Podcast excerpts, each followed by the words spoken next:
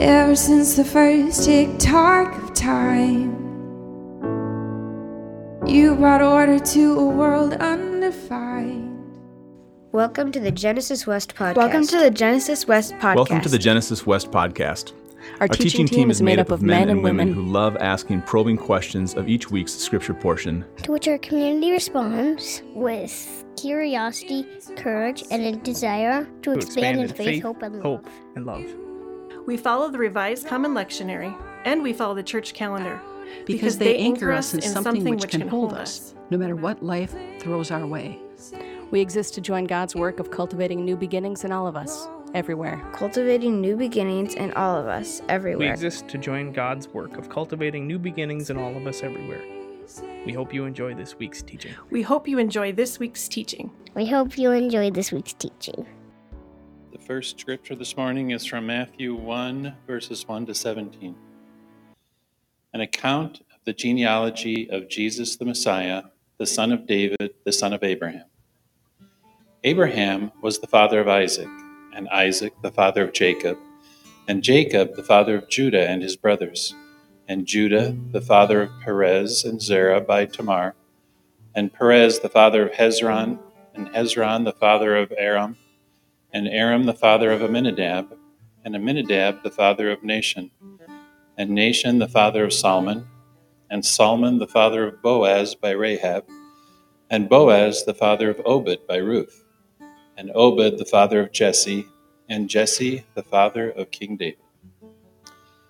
And David was the father of Solomon by the wife of Uriah, and Solomon the father of Rehoboam, and Rehoboam the father of Abijah, and Abijah the father of Asaph, and Asaph the father of Jehoshaphat, and Jehoshaphat the father of Joram, and Joram the father of Uzziah, and Uzziah the father of Jotham, and Jotham the father of Ahaz, and Ahaz the father of Hezekiah, and Hezekiah the father of Manasseh, and Manasseh the father of Amos, and Amos the father of Josiah, and Josiah the father of Jeconiah and his brothers at the time of the deportation to Babylon. And after the deportation to Babylon, Jeconiah was the father of Salathiel, and Salathiel the father of Zerubbabel, and Zerubbabel the father of Abiud, and Abiud the father of Eliakim, Eliakim, sorry, and Eliakim the father of Azor, and Azor the father of Zadok, and Zadok the father of Achim, and Achim the father of Eliud, and Eliud the father of Eleazar, and Eleazar the father of Matthan, and Matthan the father of Jacob, and Jacob the father of Joseph, the husband of Mary, who bore Jesus, who is called the Messiah.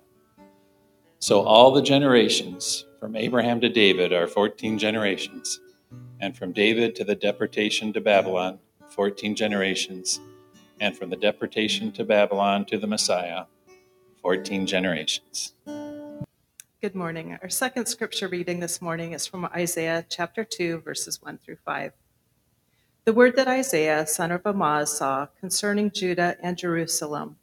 In the days to come, the mountains of the Lord's house shall be established as the highest of the mountains, and shall be raised above the hills. All the nations shall stream to it. Many people shall come and say, Come, let us go up to the mountain of the Lord, to the house of the God of Jacob, that he may teach us his ways, and that we may walk in his paths. For out of Zion shall go forth instruction and the word of the Lord from Jerusalem. He shall judge between the nations and shall arbitrate for many peoples. They shall beat their swords into plowshares and their spears into pruning hooks. Nation shall not lift up sword against nation, neither shall they learn war any more. O house of Jacob, come, let us walk in the light of the Lord. The word of the Lord. Good morning again, everybody. Uh, hope everybody had a good Thanksgiving, and I mean that in a couple of different senses. For those of you uh, who were able to celebrate with family, I hope that was peaceful. Uh, and for those of you who weren't able to, to celebrate with family, I hope you found it a time of rest uh, and a time to relax and find some peace in life. Uh, Holly, I'm going to try really hard not to take it personally with you bragging up Sylvan's full head of hair. Uh, I know that's not about me, but uh, yeah, not a judgment, not a judgment at all. Uh, we're beginning again. Uh, thank you all for being here. Uh, thank for you, thank you to those of you who are with us online. It's wonderful to have you as part of this community and able to join us for today's service. My name is Dan Cook. I'm the teaching pastor here at Genesis, and I'm really excited every time I get to be able to be up here and share God's word with you. Uh, and I'm extra honored to be able to be here with you today as we start the season of Advent. for those of you who are relatively new, we follow the Revised Common Lectionary here at Genesis, which is a three-year cycle of passages that follow we, the rhythms of the church calendar. And if you're unfamiliar with the church calendar, there's a great representation of it out at the welcome table, little coloring sheet, small one, big one, take whatever you like. They're out there for your use. But the church calendar starts every year with Advent. And so this week we start a new year. We finished year C of the of the lectionary last year. We're starting year A, and I think it's about the third time here at Genesis we've hit year A over the course of our time together. So uh, it, it's it's fun to start a new series of passages. It's fun to start a new year together, and to start it with Advent, to start it with the season of waiting can seem kind of counterintuitive, but hopefully by the end of the day you sort of have an idea of why that's actually a really important way to start things. As it says in your liturgy, uh, the word Advent means arrival.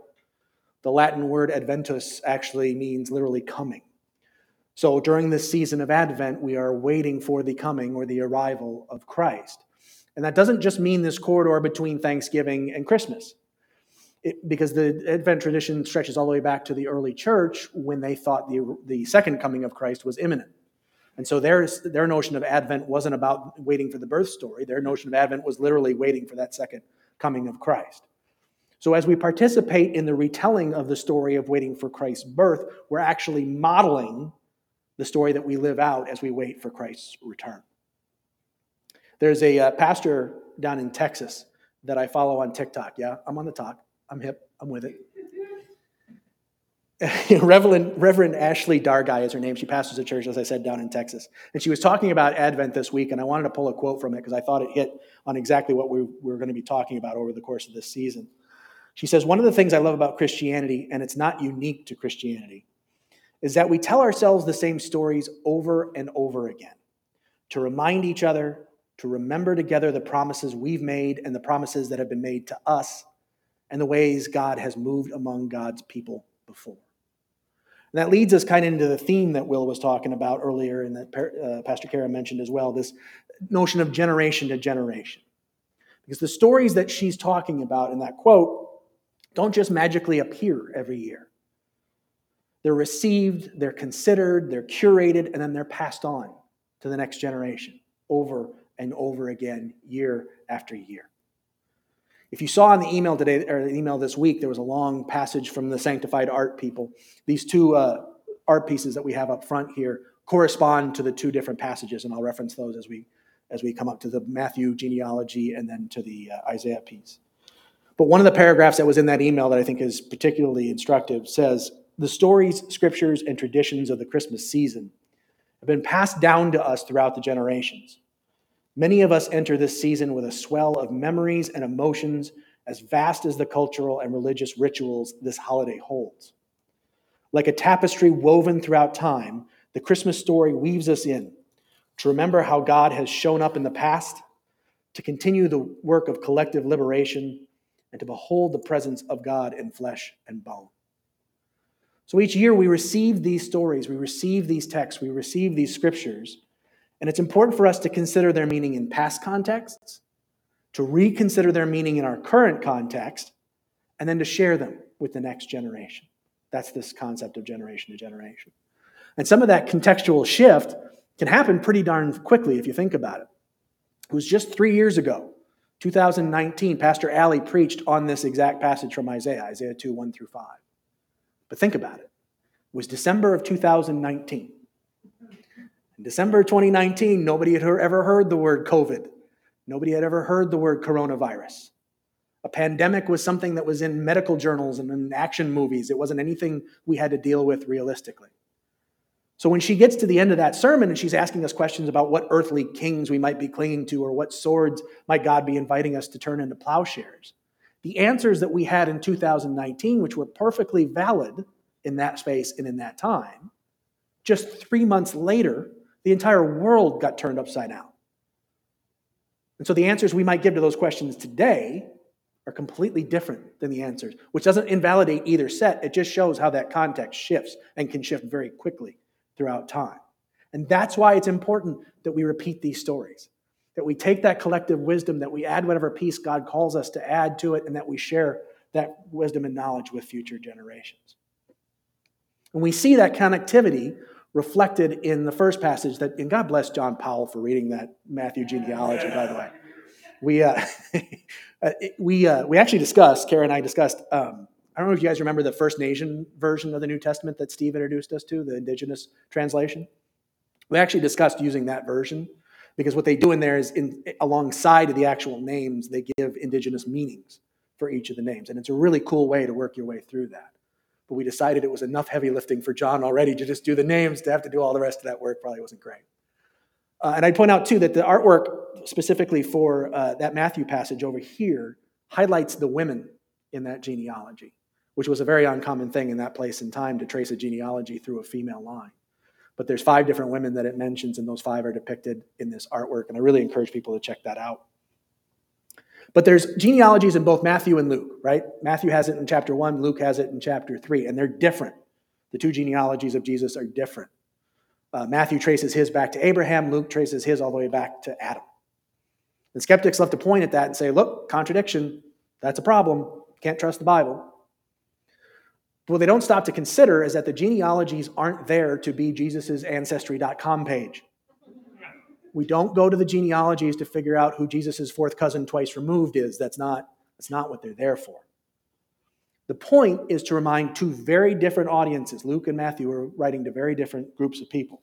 And it's to remind those people of the connections of Jesus and therefore those same audiences with the stories and the lives of their ancestral past. All the stories that these folks had grown up with about Abraham, about Moses, about David, all of those stories connected to Jesus and therefore connected to them in a very real way.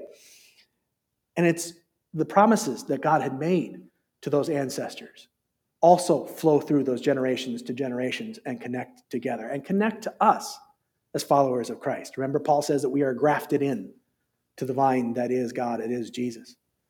Because we follow the fulfillment of those promises in Christ, we're connected to those same stories that have been passed down from generation to generation. And that's not just a good thing, that's a very necessary thing for some folks. Pastor Kara said it actually in staff meeting this week, and I'm not sure, I think it was kind of an offhand comment for her, but my antenna went up and I wrote it down right away. She says that there are plenty of people that don't have awesome families of origin, and that can be highlighted, especially this time of year.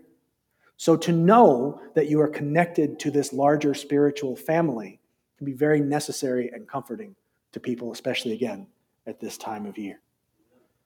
Thank you. And so we see these stories and we see these traditions and we see these promises passed down from generation to generation. And one of those we find in Isaiah 2 1 through 5. So I just want to go through the passage verse by verse and talk a little bit about it and talk about how this connectivity works.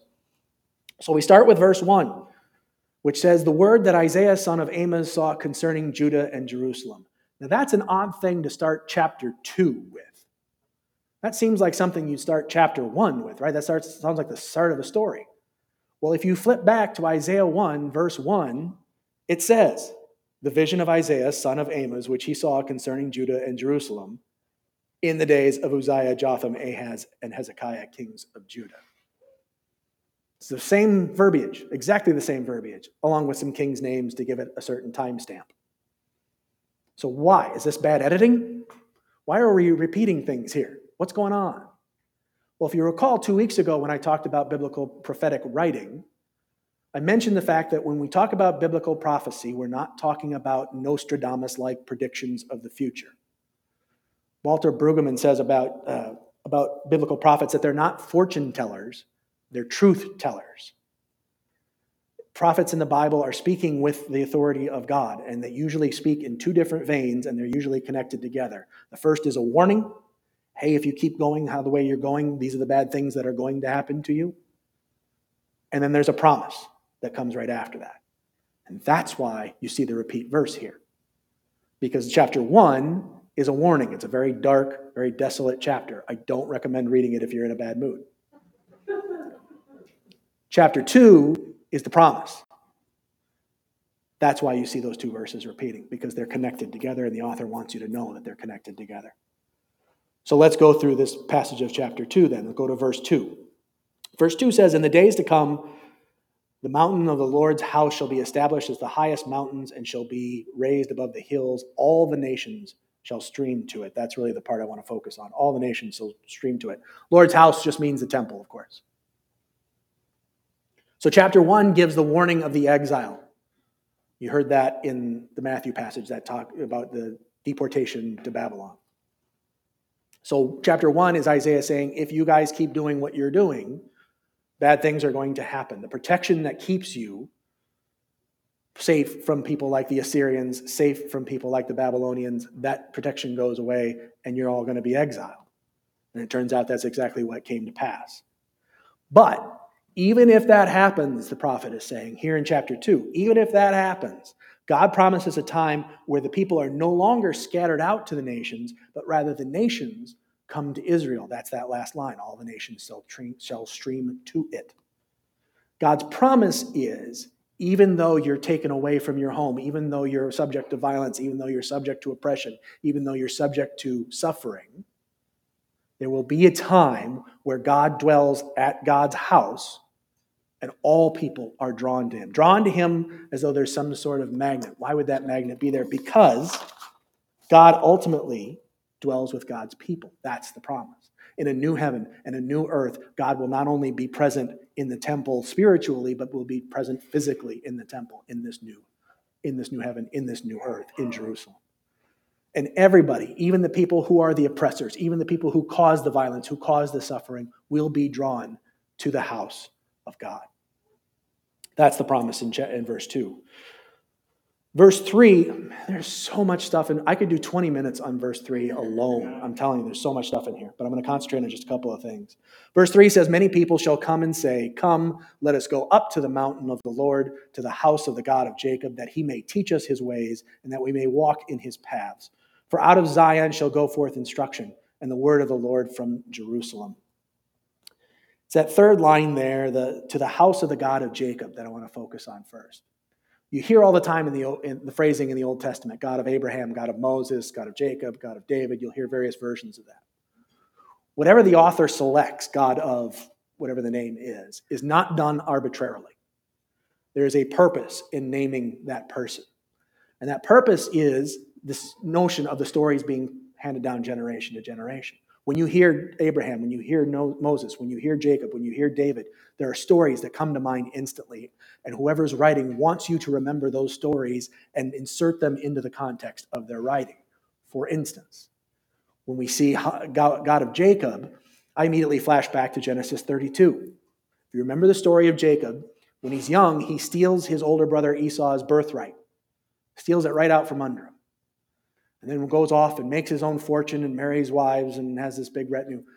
And now in Genesis 32, you have this whole massive tribe that Jacob's leading headed back to the land of Canaan.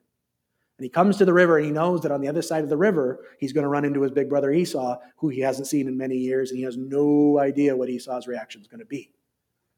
Because the last time he saw Esau, Esau was pretty mad at him.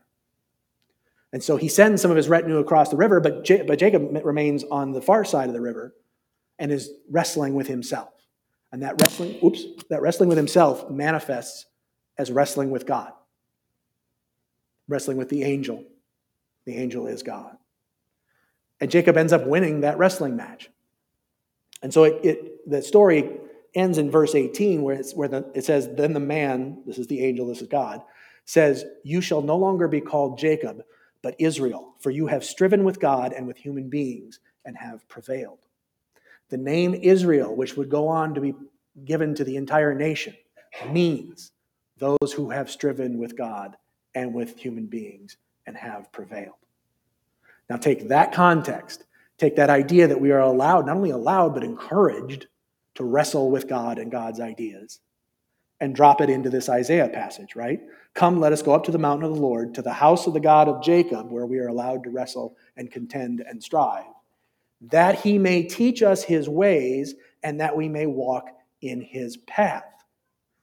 We are allowed to wrestle, to contend with God. We are allowed to bring our questions and our doubts and our concerns and our laments, and together with God, we learn and we discern God's will for our lives. And that's not a one time deal. I sort of wish it was. I sort of wish it was Neo in the Matrix and you just plug the thing in the back of your head and boom, download, we're done, good. That's not how it works. We can keep going back over and over and over again and discerning and learning with God. Why? That's the second half of verse 3. For out of Zion shall go forth instruction and the word of the Lord from Jerusalem. We take that knowledge, we take that discernment, we take whatever we learn from the wrestling, from the contending, from the discerning, from the striving. We take whatever we learn and we get to go share it with other people, with our community, and with the world at large. What the prophet is saying is not only do we get to do that, but in this promised time, in days to come, everybody gets to do that. Everybody will feel that compulsion to have their answers and their, que- their questions answered, and their concerns addressed, and their doubts dealt with, with God. That's verse 3. Verse 4 is the one that many of us recognize. He shall judge between the nations and shall arbitrate for many peoples. They shall beat their swords into plowshares and their spears into pruning hooks. Nation shall not lift up sword against nation, neither shall they learn war anymore. The piece of artwork to my right, your left, is connected to Isaiah uh, 2 4. You see pruning shears and plowshares having been created from swords and from weapons. See, because all nations eventually will turn to God, that means that any disputes that would currently be settled by war and by violence will be settled instead by God, which means no more war, and that means no more violence, which is no small thing to promise. It's no simple thing to think of no more war and no more violence as we sit here today with a war raging in Ukraine and people dying, dying in that war daily. It's no simple thing to think of the end of violence when we barely begin to start processing the horrific shooting that was out in Colorado Springs, and boom, we got another one in, in the Walmart in Virginia. And God help us, there'll be another one coming.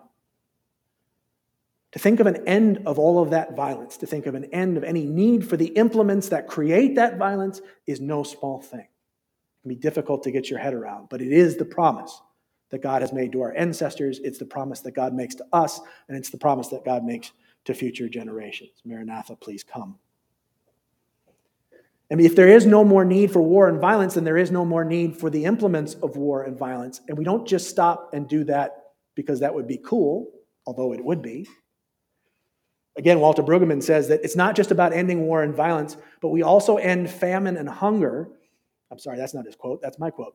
It is not enough to end spears and swords as an act of romance or goodwill. There must be at the same time production of instruments of life, such as plowshares and pruning hooks. It's not just ending guns and other weapons of, of violence. It's about taking the time and the energy and the money that get poured into war and get poured into violence and taking all of that and dumping it into making sure people's basic needs are taken care of. All of that time, all of that energy, all of those resources. Imagine if we applied all of that there would be no more hunger. There would be no more homelessness. And that's the promise that God makes to generations past, to our generation, and to generations to come. And that leads us to the last verse, verse 5, which is maybe the shortest, but maybe the most difficult to dig through. O house of Jacob, remember that wrestling. O house of Jacob, come, let us walk in the light of the Lord. Okay, how do we do that? How do we walk in the light of the Lord? This is the question, right? Fortunately, Jesus answers this question for us. Fortunately, it's actually a pretty straightforward answer from Jesus, who loves to give answers coming in the side door. He's got a, he's got a habit of doing that. Not this time. This is a direct answer. Unfortunately, it's a pretty difficult ask when you dig into it. So we have to go to John chapter 13, verses 34 and 35, which say, I give you a new commandment that you love one another. Just as I have loved you, you also should love one another. By this, everyone will know that you are my disciples if you have love for one another. The essence of our role as divine image bearers is to reflect the love of the God who is love to other people. That's it, period end the paragraph. That's our job. And it sounds simple, and it's really, really hard to do that. Because that doesn't mean that we just love the people we agree with. That doesn't mean that we just love the people who look like us, who talk like us, who think like us, who live like us. And it surely doesn't mean that we judge and condemn people who think differently than us and call it tough love. Now, I say something like that, and the pushback is, oh, well, see, this is this liberal thinking. You just, it's love, it's hippie fairy dust, and we just let everybody do whatever they want. No. No, that's not what it means.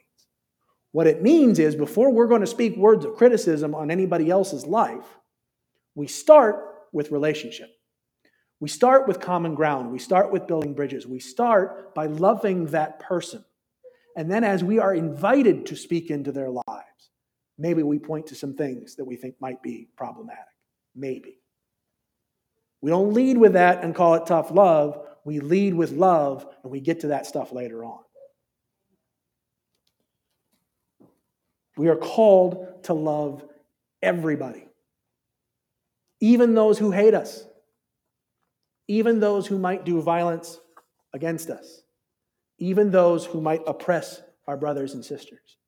We are called to lead with love because God is love, and as divine image bearers, that's what we're supposed to reflect. John 1 5 says that Christ is a light in the darkness, and the darkness cannot overcome it. That light is love, and we overcome darkness with love. We lead with love. That you want to walk in the light of the Lord? Love other people. It's the simplest thing to say, and it's one of the hardest things to do. That's, that's our commandment. That's Jesus' one, a new commandment, a new commandment I give to you, Jesus says. Love other people. That's how you walk in the light of the Lord.